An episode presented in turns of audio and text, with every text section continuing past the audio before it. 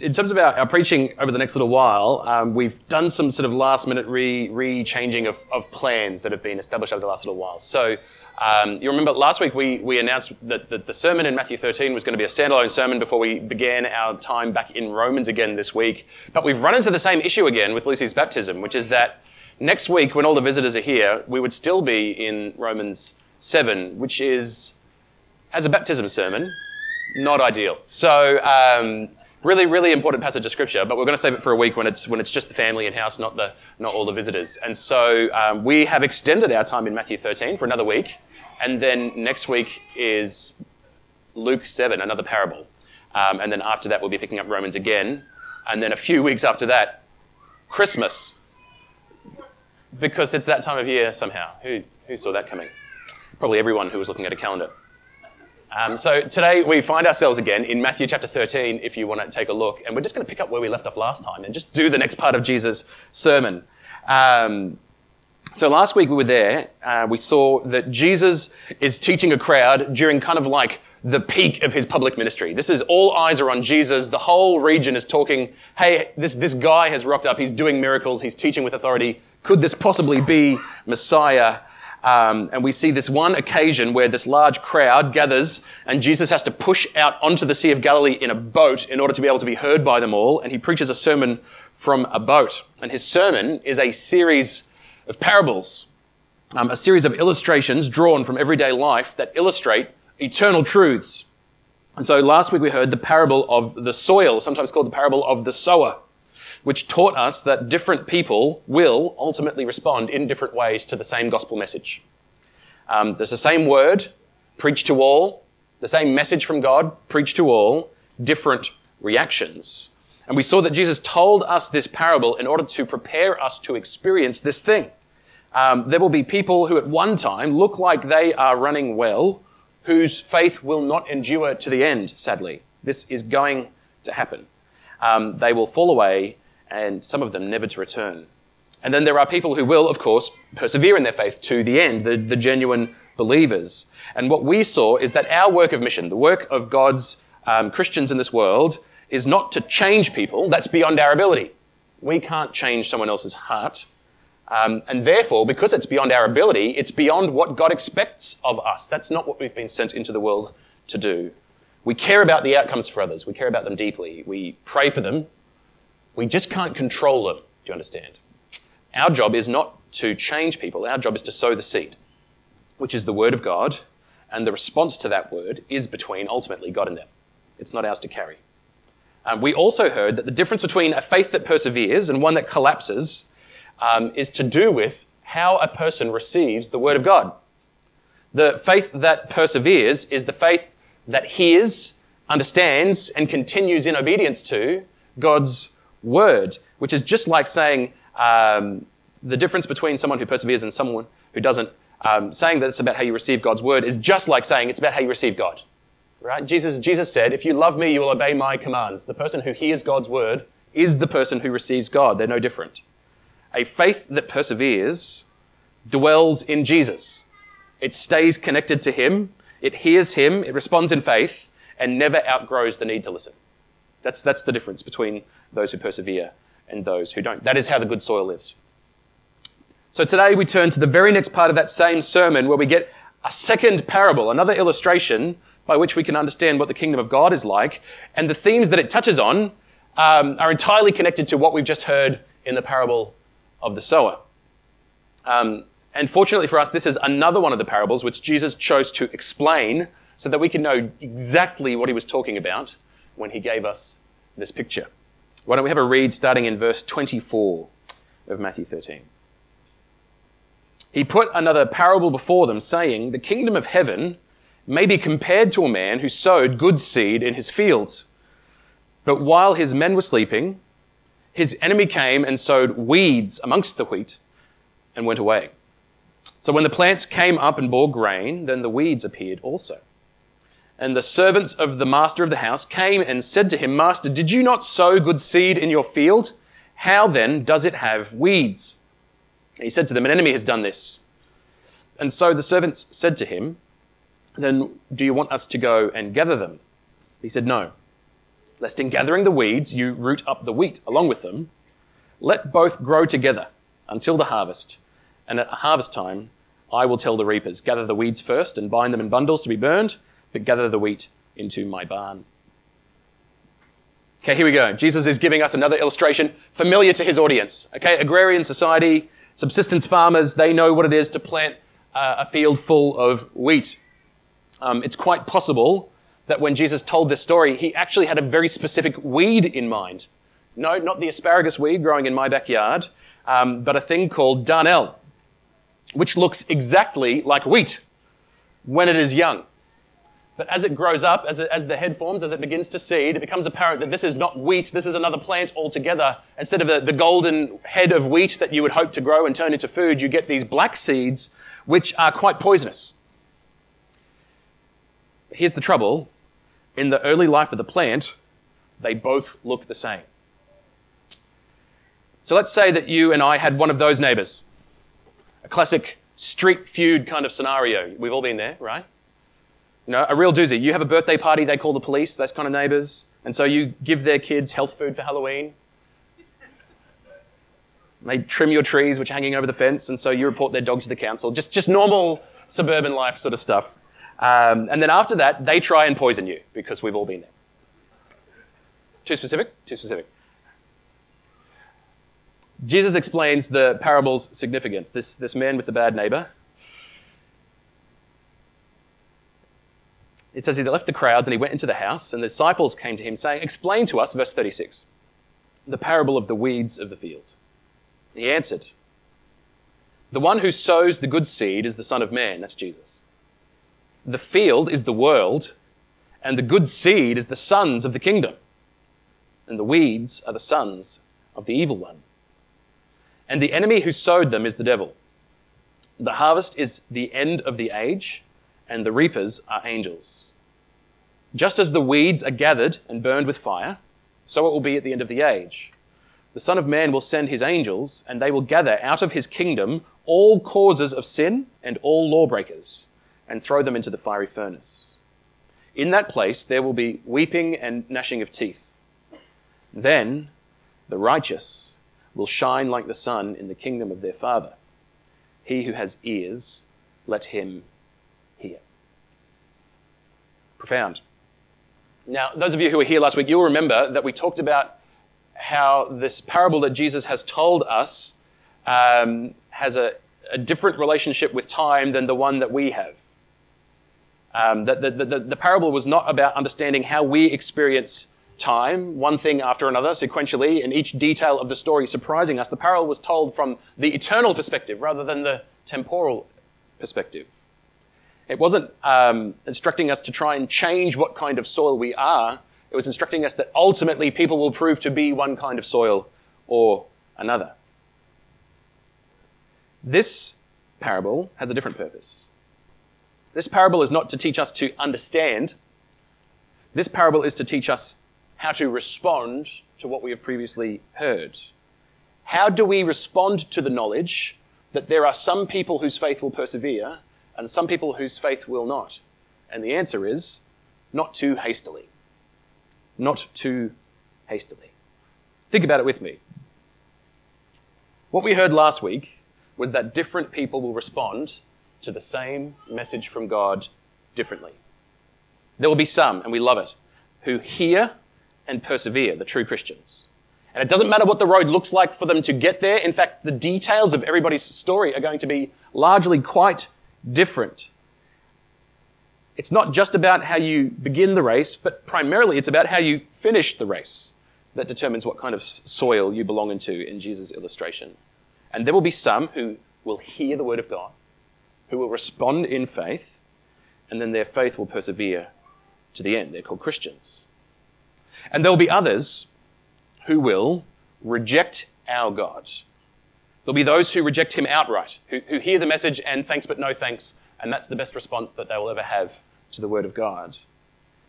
And then again, there'll be others who seem like that they have accepted him for a time before they leave him.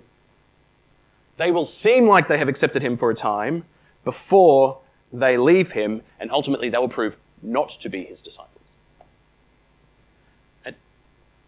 It was a surprise to the disciples when Judas betrayed Jesus. It was not a surprise to Jesus when Judas betrayed Jesus. Which means that for the whole of his public ministry, right now in the story, as he's preaching this sermon from the boat, Jesus has 12 closest disciples, 12 closest ministry partners here on this earth. And amongst those 12, there are 11 whose faith is genuine and one whose faith is fake. The whole time that Jesus was ministering publicly, this was true. And that also means, this is the uncomfortable part, that sitting here side by side today are true believers and pretend ones. I'm not trying to single anyone out, even though it would be fun to do so. But it's true, right? It's true. That's alarming for a number of reasons. That there would be genuine Christians and pretend ones sitting side by side in a building, in any church, in any part of the world, on any given Sunday. It's alarming because we have a question like, what if I'm one of the ones who falls away? That's, that's an important question to ask. Uh, and the solution to that question, if that's your dilemma, is the most ordinary of things, the basics of the Christian faith. If you don't want to be that one, then do this. Be sincere in your approach to God and don't neglect to sit with Him. That's what the good soil does. I do not believe that this is why Jesus is telling us this parable. If that's what you're worried about, we'd have to go elsewhere in the Bible. Rather, he's telling us the parable of the weeds to inform his church what to do with the pretenders. Now, look, I've, I've had to try and summarize the category of person who's, who's here, whose faith is not genuine ultimately, with a single word. I've come up with pretenders. It's the best I can do, and it sounds unnecessarily insulting. Right? I'm not, I'm not trying to, um, I'm not trying to suggest that I think I'm better than you if, if, if this is the category that you fall into. Not that you would probably call yourself that either. But we're going to call you something.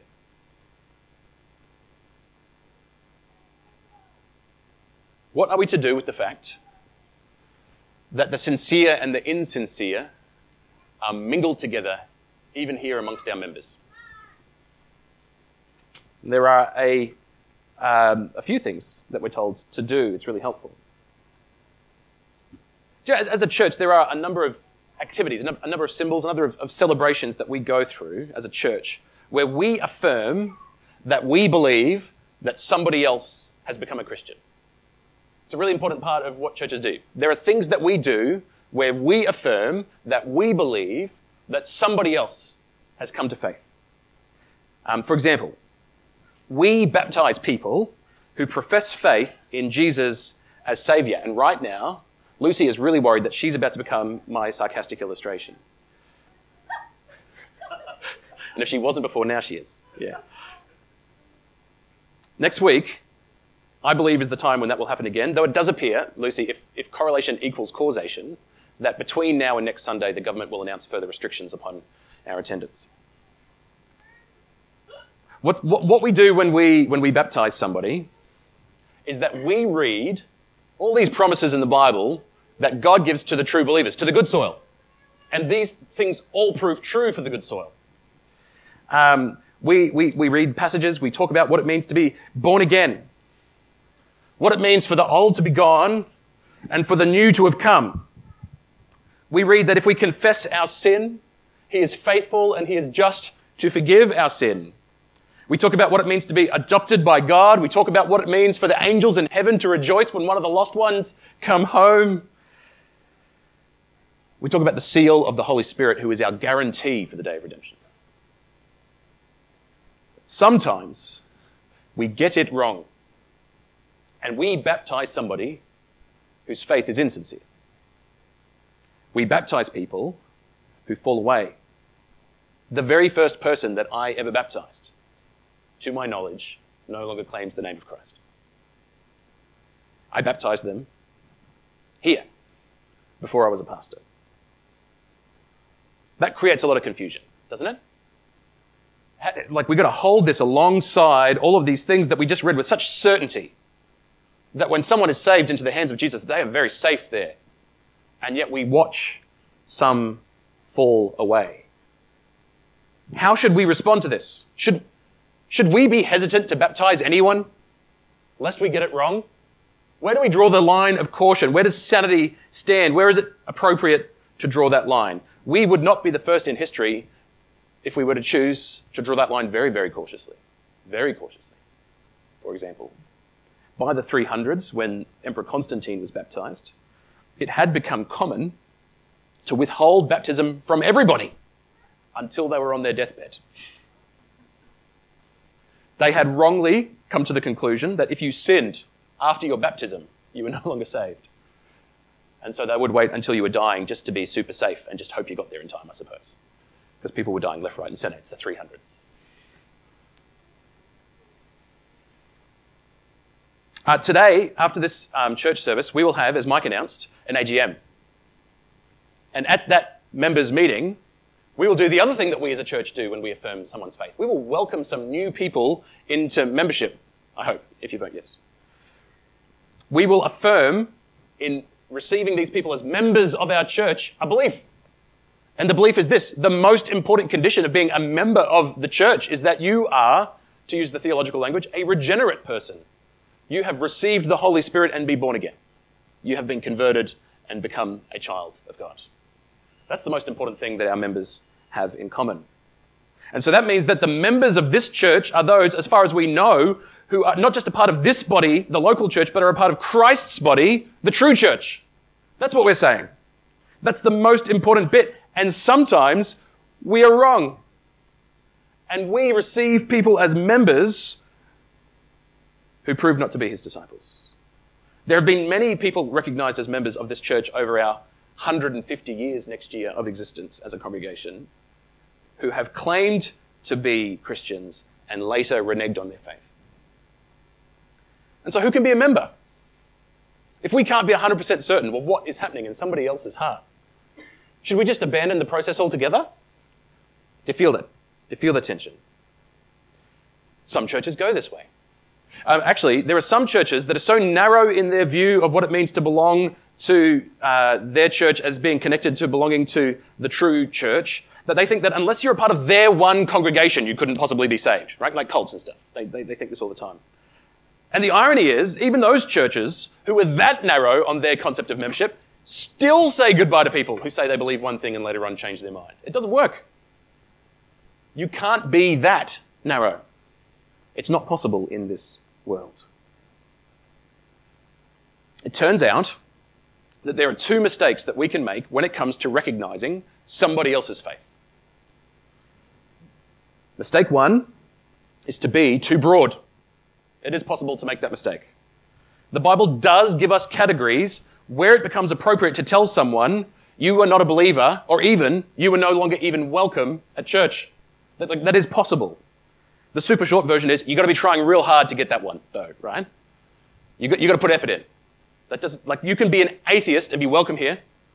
You, you got to be you got to be putting in the hard yards, the hard yakka, if you want to get yourself shown the door. You have to be behaving yourself in such a way that you are harming others' faith. There's one example in Titus chapter 3. Um, As for a person who stirs up division, after warning him once and then twice, have nothing more to do with him. Okay, it's possible. That doesn't, um, that doesn't happen often. Not all disagreements are a person stirring up division. Do you understand? But the person who intentionally stirs up division over silly things, who undermines the gospel and tries to harm other people's faith, you get a warning or two, and then you get, then you get shown the door. That is not the main issue that this parable is addressing. You can be too broad in allowing people who should not be allowed in in. In, in, in affirming in baptizing anyone without asking questions. There's, there's, another way we can make that mistake, right? You can just, do you want to get baptized? In you go. And later on, we found out that's already happened eight times.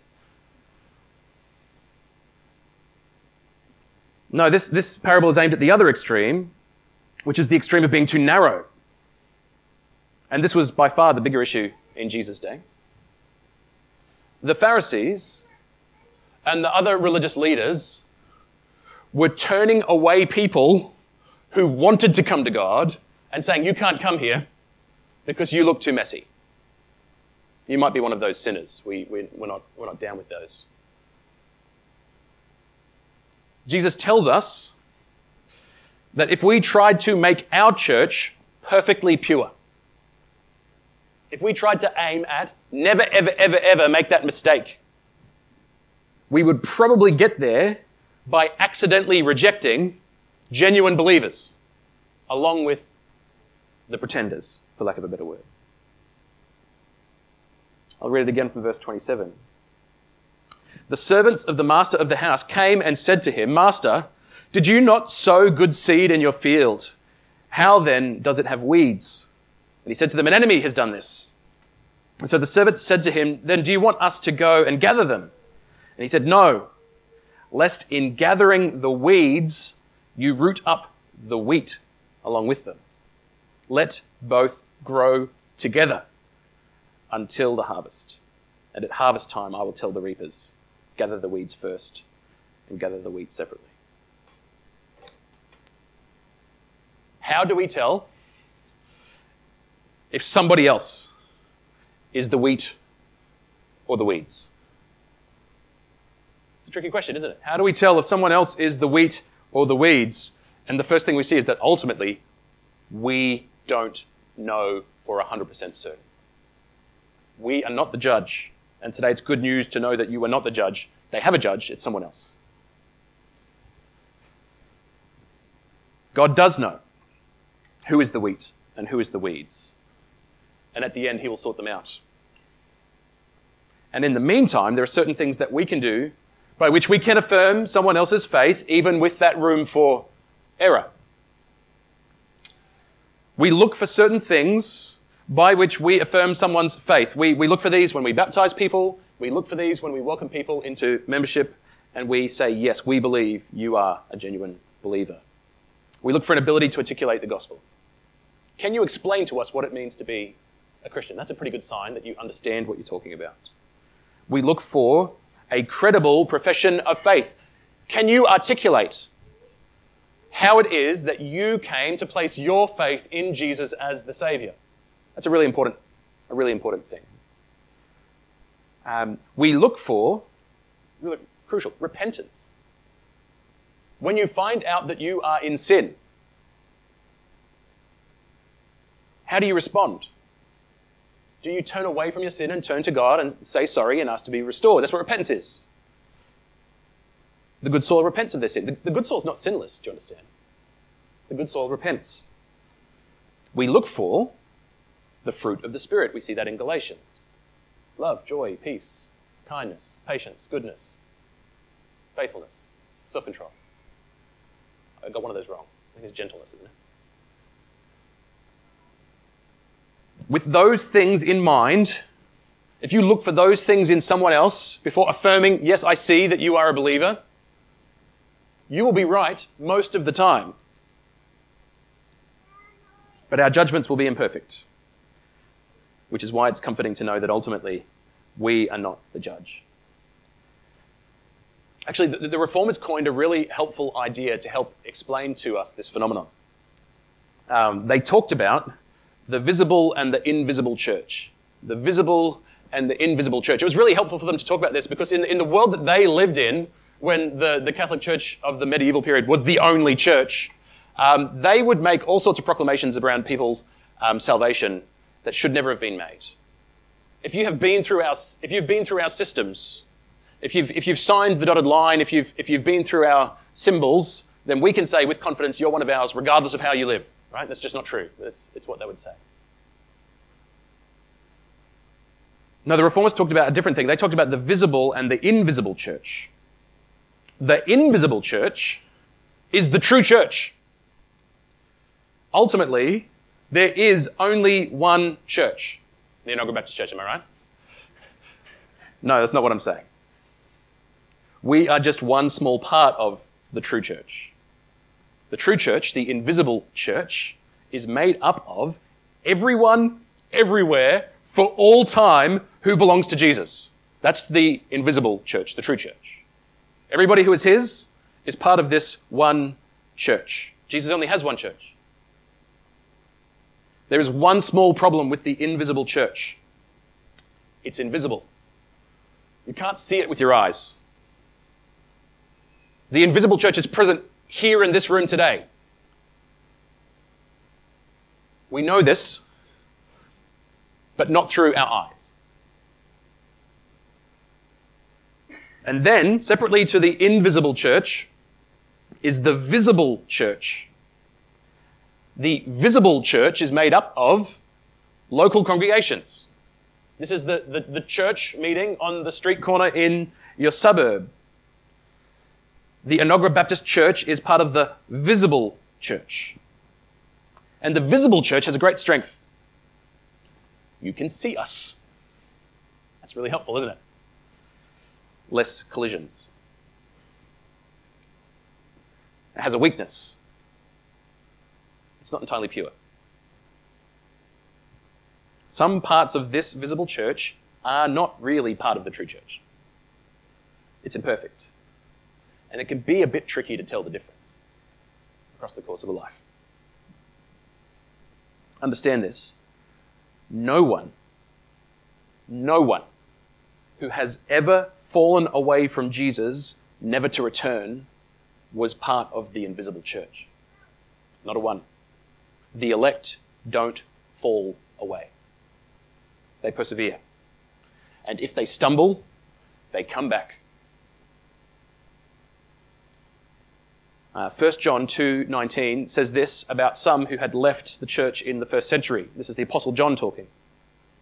He said they went out from us, but they were not of us. For if they had been of us, they would have continued with us. But they went out that it might become plain that they all are not of us. Feel that difference? So sometimes we are going to welcome pretenders into membership. Sometimes we are going to baptize a false faith because you can fool us. You can even alarmingly fool yourself. But you cannot fool the God of heaven. He knows who are his. And on this earth, the visible church will never be perfectly pure. So, what do we do with all that? This is how we are to live in light of this knowledge in regards to the faith of others. Firstly, as a church, this means we do set our standards, but we apply them with grace. We do. When, if, if you want to be baptized here, that's, that's great. We love baptizing people, we love celebrating with people. But before we push you under that water, we got some questions. We're going to ask you to articulate to us that you understand what you're doing and that you have a reason to be doing it. We're going to set our standards, but we're going to apply them with grace. Secondly, if you are the hard soil, the rocky soil, or the weeds, we would rather that you be here than not. We would rather that you be here than not. Because sitting here each and every week, being a part of our lives throughout the rest of the week, you are going to constantly hear God's invitation to you to come and be His for real. To lay your independence down at His feet and surrender and receive the Savior who can rescue you from your sin. And that's, that's the best place for you to be. We'd prefer it. Next, we don't play with sin or take our salvation for granted, lest we prove to be the weeds. We don't muck about with that. Isn't, isn't, it, isn't it confronting that in, in Jesus' own illustration of the kingdom, that the, the difference between the wheat and the weeds can't be seen straight away? It's, it's not until later. It's not until later, at least to our eyes. Don't muck about with it. Don't, don't dabble. Don't think because grace exists, sin is risk free. No, rather, we continue in repentance.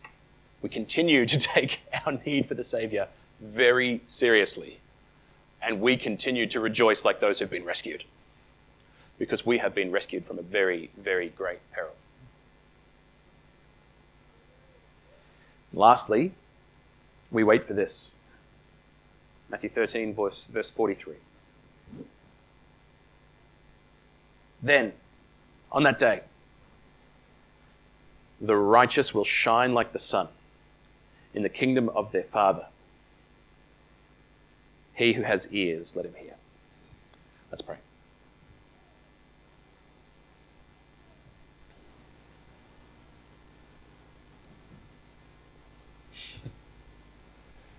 Our Lord, your preaching, your message to this world is so confrontational. It bites. It's got teeth. And we're grateful. Who, who, who talks like that? Apparently, Jesus, you never read the books on communication that told you how to make friends and influence people. And we're grateful for that too. We thank you for truth, stated clearly and plainly and accessibly. There are some realities in this world that each and every one of us needs to respond to. Lord, in this world, there are those who are yours and those who aren't. And Lord, from our perspective, it's hard to tell which is which sometimes. So we pray a few things. Lord, would you grant us, who are yours, humility? Not in taking our place with you for granted,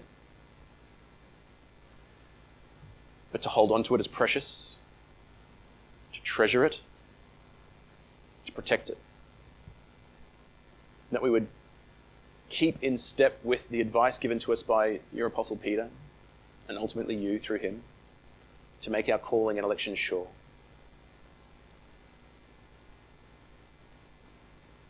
We don't want to take our place with you as a given in ignorance of facts. Lord, we also pray for a humility towards those who sit next to us. We may have our suspicions about what is happening in someone else's heart, but we can't be perfectly sure. And would that change the way that we relate to one another? Would we see our role in the lives of the others here as being one of encouragement and love and continual exhortation? Lord, would my life be useful in the lives of others to encourage them to persevere, to call them to persevere, to help them persevere, as far as it is mine to do. Lord, alongside this, we also pray for the confidence of faith, which can exist despite all these things. The confidence that on the last day, your true believers, the invisible church, will shine like the sun